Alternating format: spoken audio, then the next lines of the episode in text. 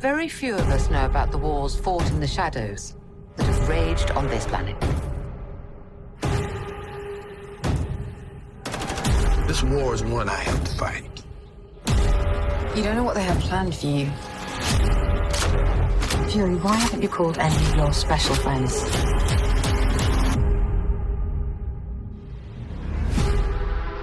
Welcome back, folks, to a brand new review episode. Episode 3 of Secret Invasion. You're listening to the best brand new podcast you've ever heard in your life. We are The Words from Blerds. It's not really a brand new, bro. We about 5 years old now. We're still babies. We're still babies in the game, I guess. Not really. Anywho, we're here to review Secret Invasion, Episode 3, Betrayed. Yeah, so, you know, I find it kind of interesting. Like you said, we're on Episode 3 of Secret Invasion. It seems like Secret Invasion isn't getting the viewers that, at least I feel like we both feel like it should be getting. Agreed. Told you it's the second, what did I say last episode? It was the second least watched Marvel show to date. Yeah, and it's, I don't know, man. I don't get it. Do you think it's, I mean, I feel like I know it's the marketing. It's the marketing, 100%. Yeah. Yeah. And again, I genuinely believe that the problem really falls with the Disney Plus app itself. Outside of The Mandalorian and outside of the Marvel show that appears every few months, everything else that's on Disney, unless it's nostalgia-based, it goes under the radar. Literally, we just tweeted about a Kid Cudi sci-fi movie on Disney Plus that was removed after 2 months for cost-cutting measure. I'm like, what the? I didn't even know it existed. Now, I don't think you never did either, right? Never even heard of it, bro. Never even. You would think we, two black nerds, would have heard about a Kid Cudi sci-fi movie. Again, granted, it's on Disney Plus, so it probably was a made-for-streaming movie, which is not to say that those movies are lowbrow or low quality, but those movies typically, I mean, unless you're on Netflix, they're not like marketed that well. And the same goes for the shows, if I'm being honest. Yeah. Do you think it's definitely a Disney Plus thing? Because, like, think about when you think about Extraction 2, right? That just came out on Netflix. That's getting I feel like that's getting a good amount of buzz, but there hasn't been too much marketing for it, you know? It's just, you know, fans for the first one knew the second one was coming out, and it came out on Netflix, you know, and it seems like a lot of people are into it. So I mean, well, it doesn't seem like Netflix has that issue. Well, a lot of people are into it, because Chris Hemsworth. That's a bankable guy. I wouldn't say really bankable, because then we have, you know, Men in Black International. We don't talk about that, and also Ghostbusters with the women. But you got the Chris Hemsworth, and then you got the Russo brothers as a name as well. Both of those are attached to Avengers, right? And so, with that being said, people genuinely like the story was trash for Extraction 1. But the positive word of mouth is the action not only took it a step further, but the story is actually much more coherent and is actually pretty decent this time around. It's actually like it's pretty, like you can follow it beat for beat. So that it has that going for it, that it's not only a popcorn action movie that people liked in the beginning, but now it's stepping its story and scale up as well. With this show, however, and I hate to say this, people really overestimate how bankable Sam Jackson is. Like, Sam Jackson... you are bugging, man. Hold on. No, hold on. Listen. All right, I'm going to hear you out. But Sam Jackson is one of the best. He's one of the best actors in Hollywood, without a doubt. He's very... like, He's a working man. Like, people, they do like him. They do come to see him. But if it's a movie starring Sam Jackson solo dolo, there's not much that people don't really go out to see Sam Jackson by himself. For example, Coach Carter a great basketball movie. It did not get a great return at the box office. I'm forgetting the name of the guy, the detective he plays. Shaft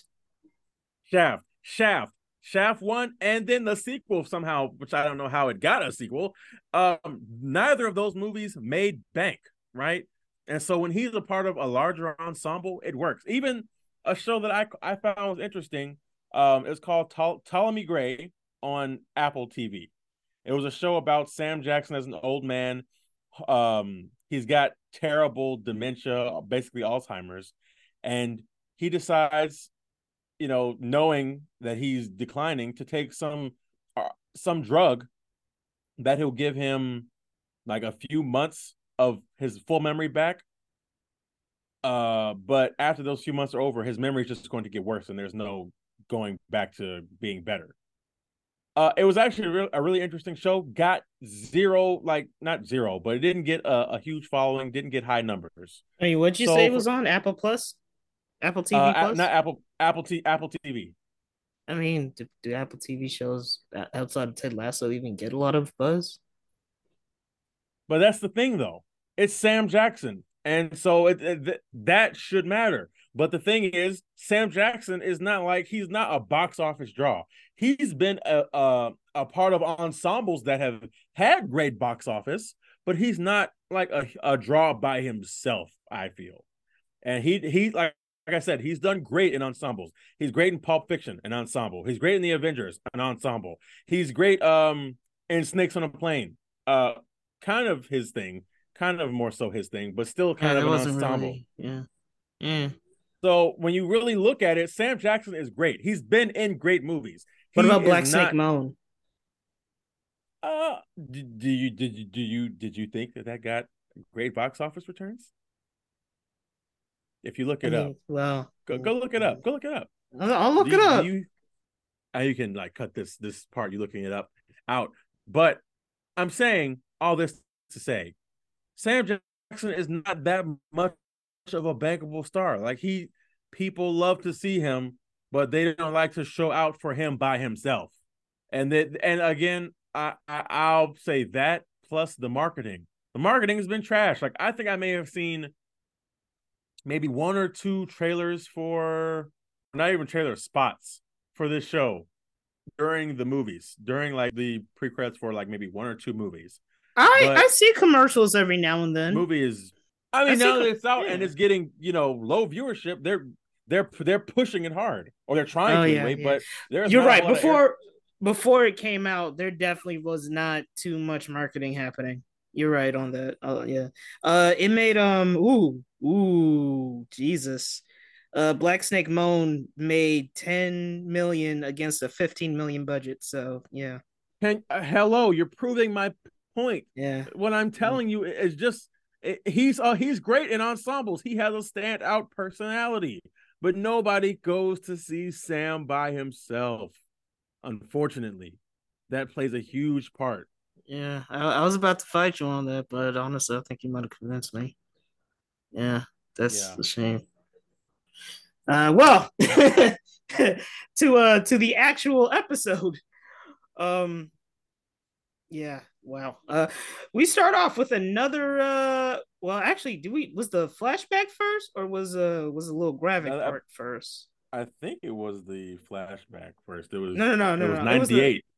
It was no. It was the Gravik part. It was the Gravik part. I was just looking at it. So we start off with Gravik. He's talking to, you know, the council, the Skrull council. You know, he's talking to them and he's revealing his plan. And they actually revealed this early on in the episode, which I guess they pretty much had to, given they hinted at it last episode that basically his plan is to create, like we predicted in the last episode of the podcast, a Super Skrull. A Super Skrull, yes, indeed. So when I heard those words, I was like, yeah, here we go. You know, he said the thing. Yeah, what was your reaction? I was like, oh, so they just no hiding it. They just said, okay, yeah, we're just gonna be up front. We're leading the Super Skrull. Yep, we're leading the Super Skrulls. I was like, oh, he said the thing. The thing they normally try to hide until the end.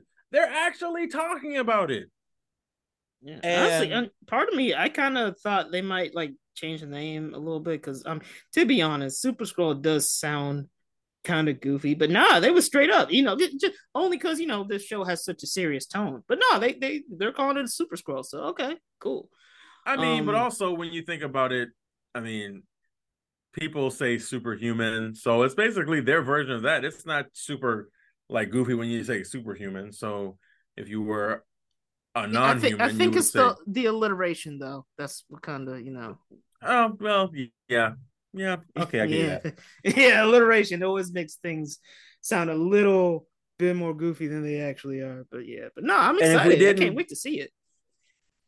Yeah, and again, like I said in the last episode, this is only a precursor to the Super Skrull fighting the Fantastic Four down the line. I shit you not. Okay, so you think the Super Skrull is going to be a problem even outside of this miniseries? Yeah, and honestly, I think there's going to be a twist at the end where Gravik is killed and Talos is secretly like an evil fucking Skrull. He's just been biding his time to get back in the Council's good graces. That's my prediction for the end of this series. That's a hell of a prediction. Damn. Okay. Well, we'll see. Then we move on to a flashback, and we see Nick Fury. And did they say his wife's name? They did, and we keep fucking forgetting it.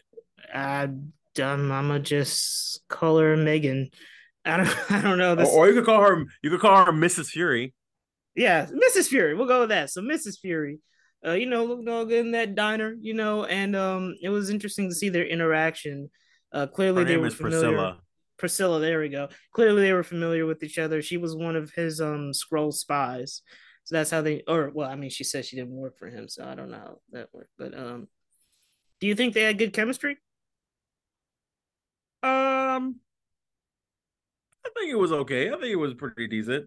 I mean, yeah, I think it was all right. I don't think it was like supernatural. There wasn't a whole lot of flirtation going on. But I think, you know, it evolves over time. Because, again, at this point in time, they're not in a romantic relationship. They're just flirting with the idea in this scene. So the chemistry, I think, is not fully intentional quite yet. But I will say, I do want to say the de-aging they did on Priscilla, honestly, they didn't even need to do it. She looked exact same. Yeah, she was really good. Damn, did they do anything? You almost couldn't even tell. I am curious where she got that face, though. I'm curious as to where Skrulls like get their identities. Are they all people they've happened to come across? Are they people they've killed? People they just like saw their face and they kept walking and took their identity, or just took their face and created a new identity? I also wonder. Can Skrulls like can they take the identities of newly dead people?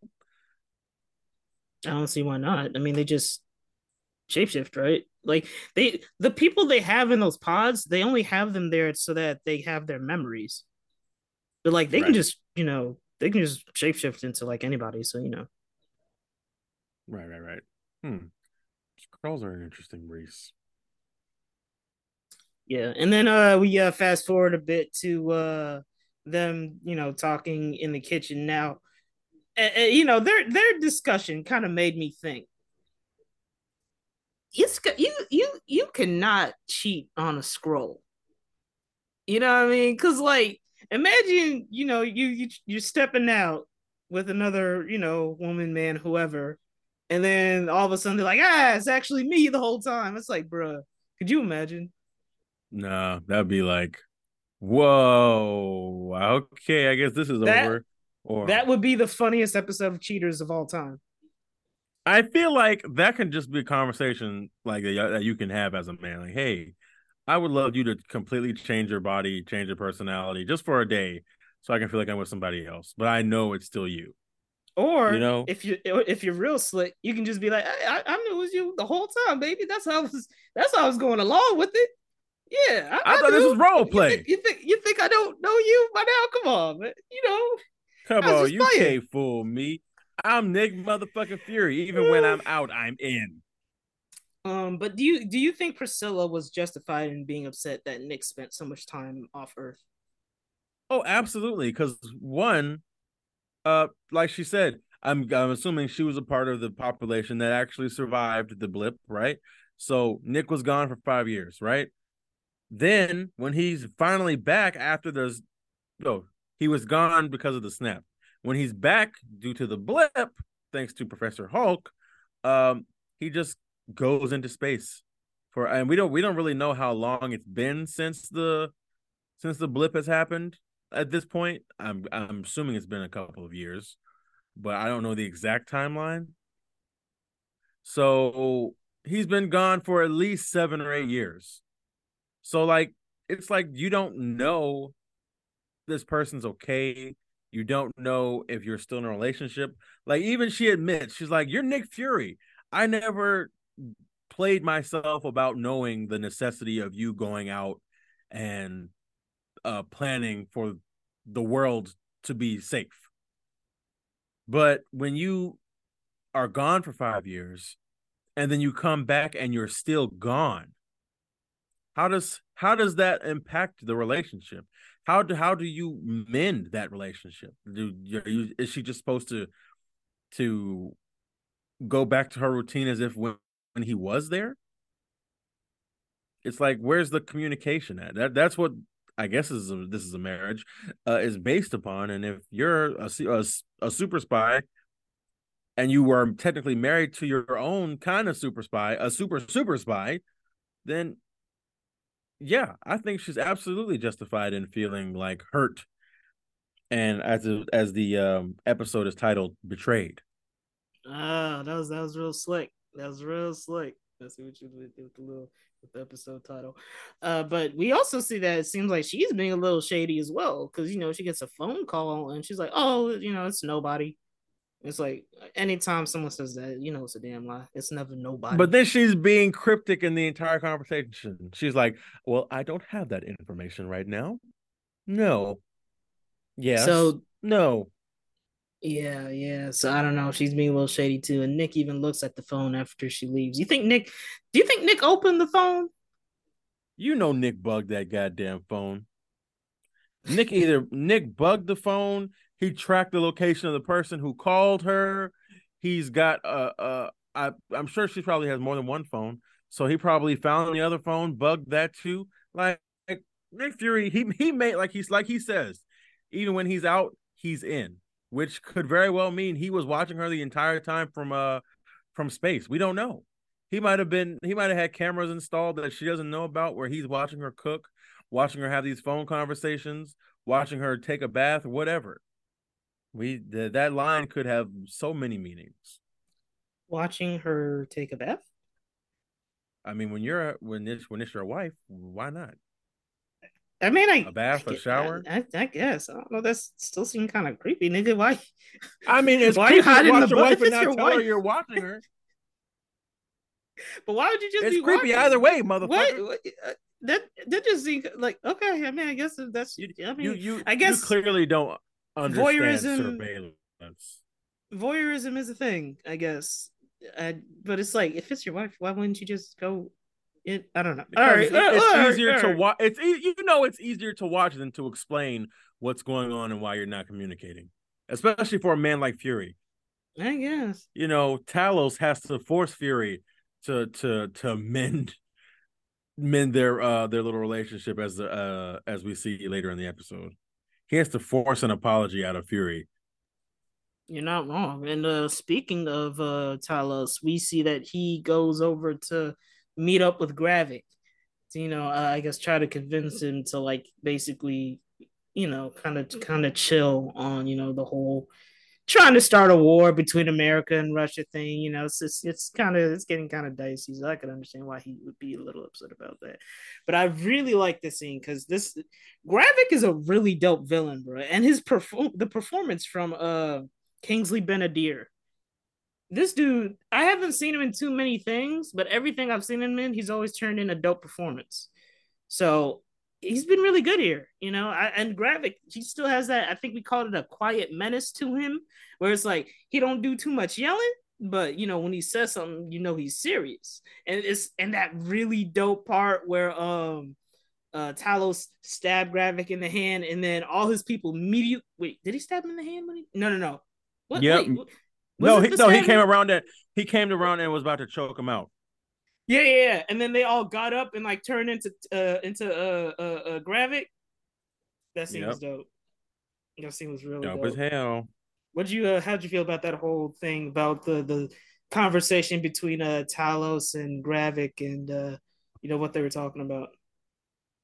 I just feel like it just shows that Gravik is playing chess and not checkers. He's definitely many steps ahead.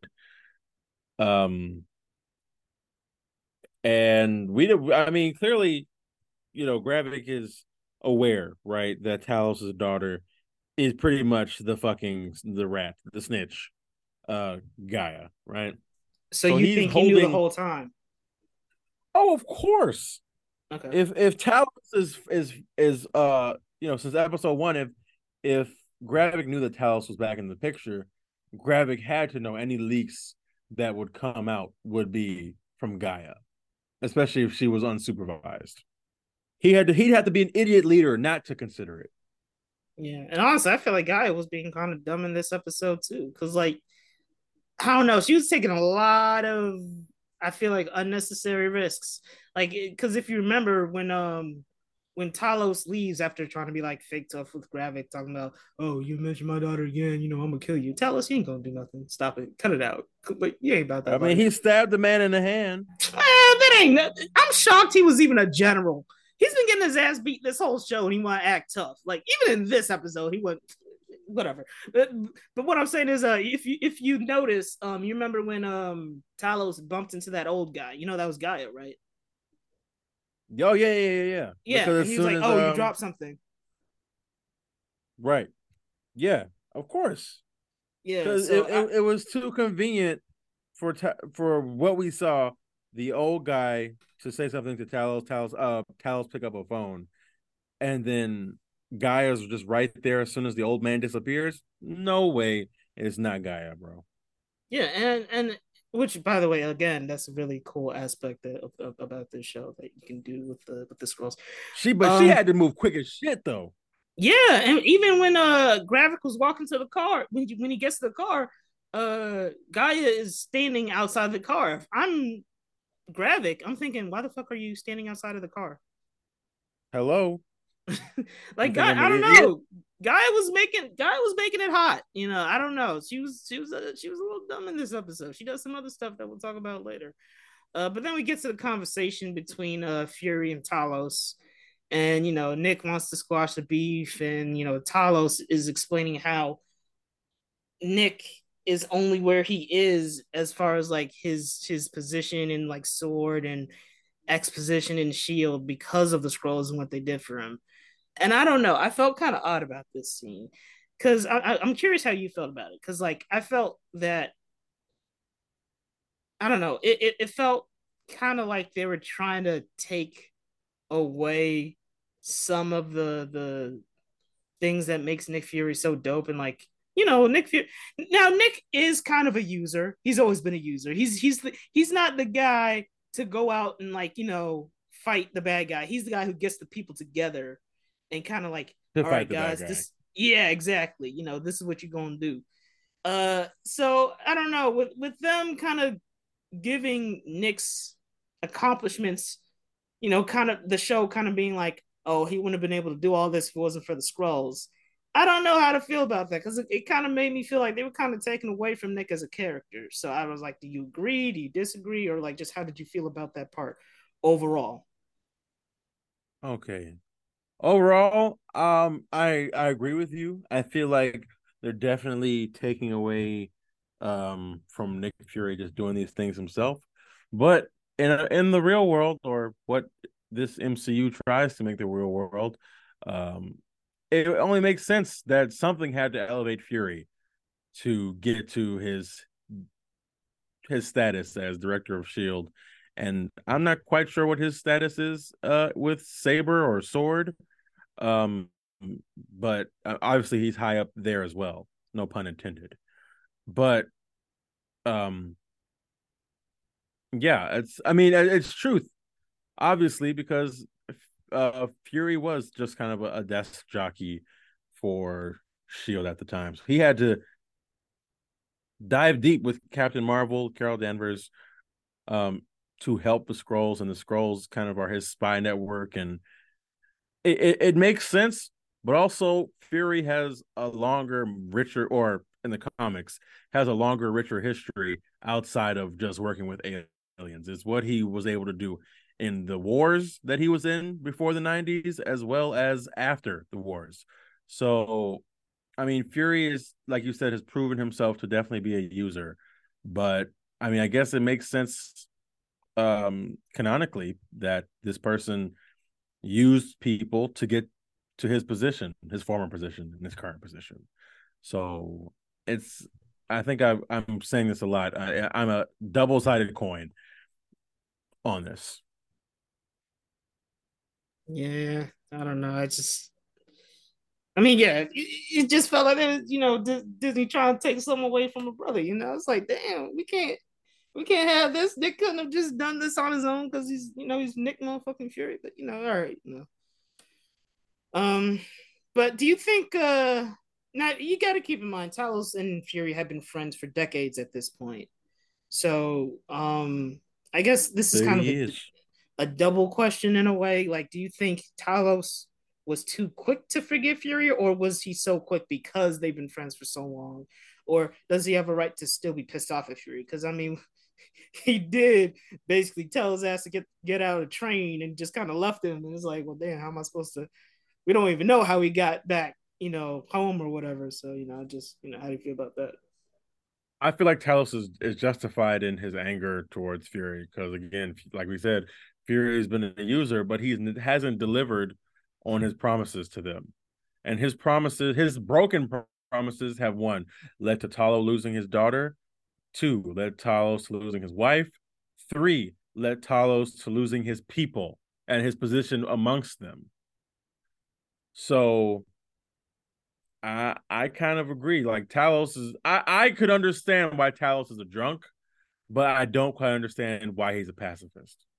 Because, although he doesn't know what happens at the end of this episode, his relationship with his daughter is essentially gone for at least a few years, right? His wife is dead. He's no longer a general. He no longer holds the position of being able to lead his people. What do you have after that? I feel like you're a man with nothing to lose, and you holding on to the value of, I don't know, pacifism maybe.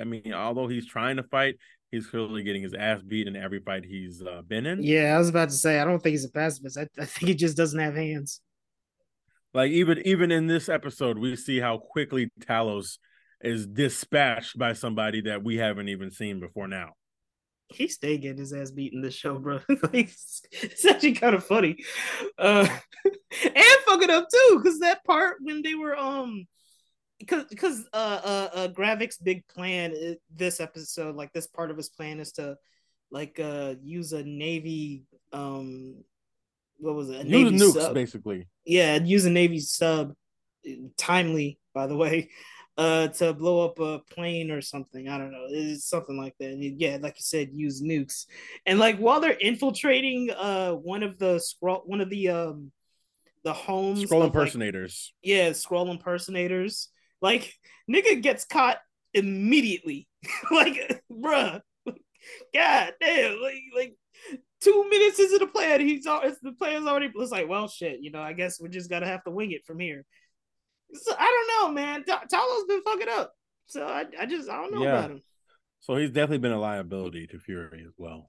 He's a help and also a liability. So it's like, damn, does Fury even really need this dude? But then again, he is old man Fury, so that's the homie. That's the homie. So. Yeah. Whew. But yeah, so like I said, they infiltrate the home of the Skrull impersonator, and at that point, they're trying to find out the code to stop the nuke. and stop, well, like, yeah, stop the nuke on the sub from exploding and killing the plane, and, you know, furthering aggression between Russia and America. And yeah, this part, I don't know. It was kind of, again, another case of Talos fucking up, because, like, the Skrull impersonator pisses off Talos to the point where Talos shoots him before he even gets the password. So again, bro, what's going on with Talos? Even before that, actually, I just remembered, even before that, like you said, the Skrull impersonator overpowered Talos. Like, bruh. Well, the real question is, was the Skrull impersonator, like, I'm guessing, was he one of those Super Skrulls? I don't think so. Probably not, right? No, he hasn't. No, he hasn't made any yet. Oh, but you know what? I just remembered another part of that part, because there was a very, I think this might be important for later and important for your Rhodey is a Skrull theory. Okay, so follow me here, because the Skrull impersonator forces Talos to say, hey, Nick, I'm over here, or whatever the fuck. And then Fury's like, okay, I'm on the way. And then, you know, we cut to the Skrull impersonator. That was not Talos. Yeah, or, I mean, well, Talos' voice. He hears Talos' voice. No, didn't he, like, make Talos say that? I mean, that's what I thought. No, he said that himself. I imagine, but I guess that, yeah, okay, it doesn't matter. Go ahead. Yeah, either way. The important part is he heard Talos' voice. And Nick comes in. He's got the kid. He's got the gun on the kid. Kind of a hardcore move from Fury, by the way.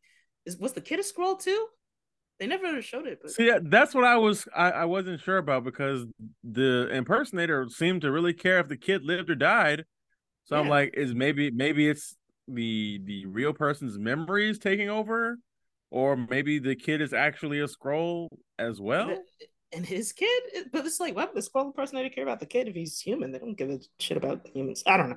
That part was a little confusing. So I don't know. But yeah, like I said, to the main point. He has the kid, and he's like, nobody calls me Nick. And that's how he knew it wasn't actually Talos, or that Talos was under distress. So going back to the conversation between Rhodey and Nick, didn't Rhodey call him Nick at some point during that conversation? And if he did, could that, like I said, that might lead some credence to your theory that Rhodey is actually a Skrull. So I was like, damn, maybe. You see now, maybe it was just a throwaway line, or maybe when nigga said that, maybe, I'm just saying, or maybe when he said that, Kevin Feige knows. That, let me Kevin Feige knows fans like us nitpick the shit out of this stuff. We do. Or maybe when he said that, he meant like only super close friends know not to call me Nick. They call me Fury. I feel like you're reading between the lines now. No.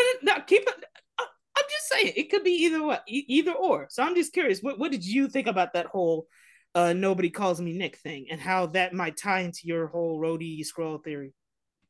Man, I was looking at it and I heard that. I said, bruh, this man with Duke gonna give me my flowers, because I know Rhodey is a fucking Skrull.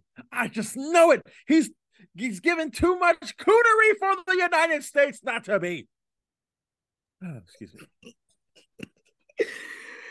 It's just he's too much cootery. Jesus Christ. It's too much. So, yeah, I don't know. It's that movie. What's that Spike Lee movie you love so much? Oh, it was Bamboozle? Giving too much of that. It Bamboozle? Was, yep. Skrull Rhodey is trying to bamboozle everybody into thinking he's really Rhodey. Yeah. So yeah, I was like, shit, you know, you might be right. You know, you might be.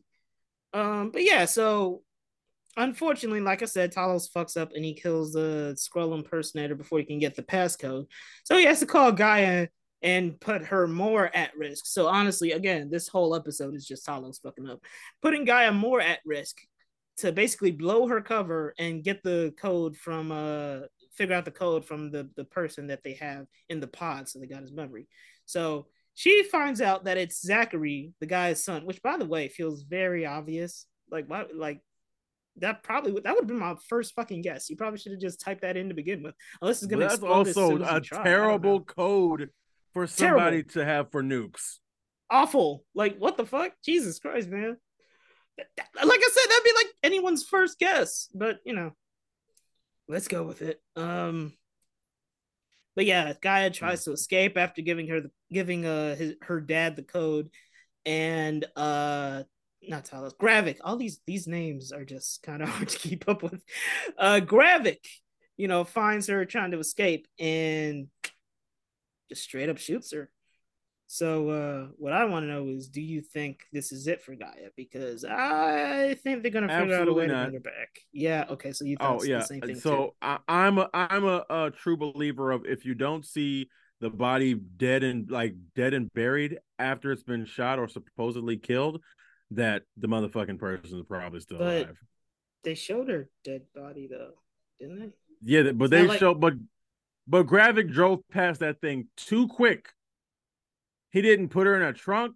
He didn't tell his men to go grab the body or anything. He just drove away, which for me means it lends itself to me that G'iah probably waited for him to roll up out of there, and then she left, and then she probably escaped somewhere. I don't know. But they showed her body though, right?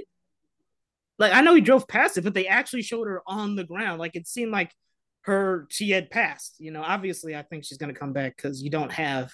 I can't believe I can never remember this actress. Emilia Clarke.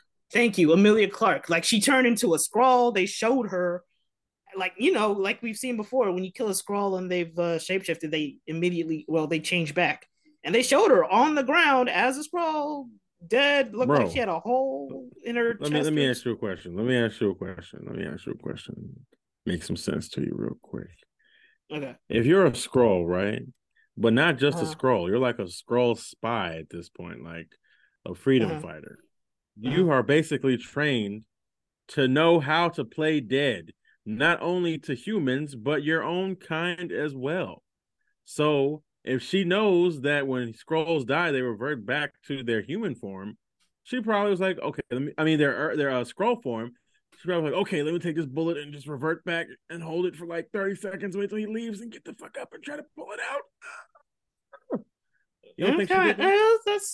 That's a possibility. And that might even be exactly what happens in the beginning of the next episode. But yeah, you have a point there. Like I said, I don't think she's dead either. They're like, she's going to come back. Like, come on. I don't know. Yeah, I think you don't have Emilia Clarke. You don't waste Emilia Clarke like she was wasted in Solo. You just don't do that. This is only episode 3, you know. So yeah. But yeah, so of course Fury and Talos were able to save the day. But it seems like Gravik's plan was that the main plan was to suss out who was, giving information to Fury and Talos, and obviously he found out. So his main plan, worked. But then we cut to Fury, Mrs. Fury, again, acting a little shady. She's acting a little funny. She goes over to this bank and she goes, what are those not security deposits. The train station. No. At a bank where they keep things in ATM? No, in a bank. A lockbox. Lock. Thank you. No, it wasn't. Well, I guess it was inside the vault, but they have boxes that people keep things in. Yeah, it was a lockbox. They're called lockboxes. Okay. And also another thing I forgot to mention, when she was walking through the train station, she looked, someone's watching her and she noticed that. So I wonder if that's going to come into play, or maybe she was just being paranoid. Again, that's the thing about this show. You never know, so I would assume, that whoever that person was, they're wearing a red scarf. The color red is hello, I'm right here. I'm assuming that was the tell. She was just looking to see if that scarf was red. Yep, it was. And she knows she's being watched, or at least somebody's waiting for her. But she does all this, right? Mm-hmm. To go get a gun? Yeah. That's it? Well, there's got to be more to it, of course. It's probably not just a gun. Maybe it's like a super special gun, or I don't know. Which, by the way, why would someone Skrulls have technology that can change shape too? Well, maybe, I don't know, but like it's got to be something else. You mean, I don't mean like literally something else. I mean like there's got to be something else to it. Yeah, because it's like why, and also who just keeps a gun in a lockbox? That's kind of weird. But like, also, this is where you keep jewels and diamonds and gold. Yeah. Also, did it seem like she knew what was in there, or was she surprised? Honestly, I'm looking at it right now. I can't tell if she was surprised or if she already knew. Okay, I mean, so that's another part of it. I would have thought she knew, because typically you can't go in there unless it's a box that you have access to. So I'm assuming. But what if someone else who has access like replaced it or something? That's very possible. Then she could have been surprised. I mean, she looks more so relieved that it's still there, you know? I don't know. Okay. But then after that, she gets a phone call from who I assume was the quote-unquote nobody from earlier. And we don't really find out who it is before they cut the credits, but it sounded a lot like Rhodey. And do you remember what Rhodey said?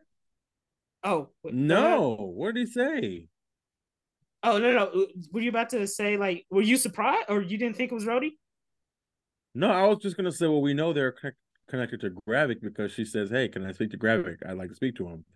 Oh, right. So I forgot that part. That was like, whoa, wait. Why does she want to speak to Gravik? But even before that, the person on the phone said, St. James Church, 1 hour. And then she was like, I want to speak to Gravik, which, yeah, like you just said, why does she want to speak to Gravik? That's shady too. And then the person said, yeah, well, I'm telling you, man.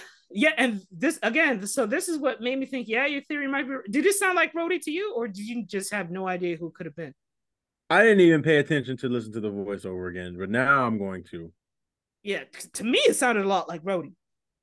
Because, you know, Don Cheadle got a very specific voice. Yeah, he's got a very distinctive voice. So I'm like, that sounds a lot like Don Cheadle to me.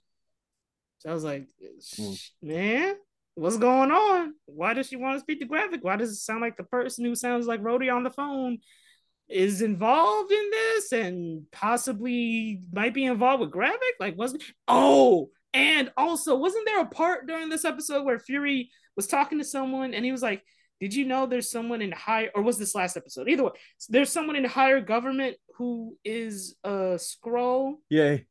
He was talking to what's her name, the Queen lady, that plays the Queen. What's her name? Sonya, right? Yes. The white lady. Yeah. So I'm like, is he talking about Rhodey? Maybe he did know. Which gives me credence. Yes, I'm like, you might be right, bro. You might be. You know, we'll see. But right, yeah, about that they adopted Gravik too. I know it. Well, I don't know about that. But yeah, well, maybe. But yeah, it was a shorter episode this week. It was only like 50-something minutes. I was kind of shocked. No, it was 43 minutes. Oh, even shorter than I realized. Sheesh. So yeah, you know, not too much to go over, but yeah, again, this was a very intriguing episode, setting up a lot of stuff, you know. I kind of feel like this episode probably could have been combined with another one though, given how short it was. Yeah, this episode felt short, and also felt like it was a little bit of a slowdown from the last two episodes. Yeah, but I still liked it. For me, it's a 3.5 out of 5 for this episode. Yeah, I'll give it a 3. 3 out of 5. So yeah, still enjoying the show. I really want to see where it's going from here, because I don't know. That's another thing I like about this show. It's not very predictable, and we got a lot of theories going on. We don't know who's who, what's going on. So yeah, man. I dig it. You know. Do you have any final thoughts on this episode? No, not really. I just think, you know, this to me felt like it would be the filler episode if there was one of the series. So that's the end of the episode. Follow us anywhere you listen to podcasts, Spotify, Apple Apple SoundCloud. What? Apple Podcasts, SoundCloud. Subscribe to our YouTube channel. Follow us on Twitch, Streams from Blerds. Join our Discord. Follow us on TikTok. Follow us on Twitter, IG, all those social media places. Follow us on and Spill, even the new ones. Get to it, yeah, but, as well. And Threads. Well, I mean, Threads is connected to Instagram, so it's like it's kind of like the same thing. Like if you have, well, I guess you actually do have to sign up for Threads. Follow us on Threads. So yeah, that's it. We're out. Peace. Peace.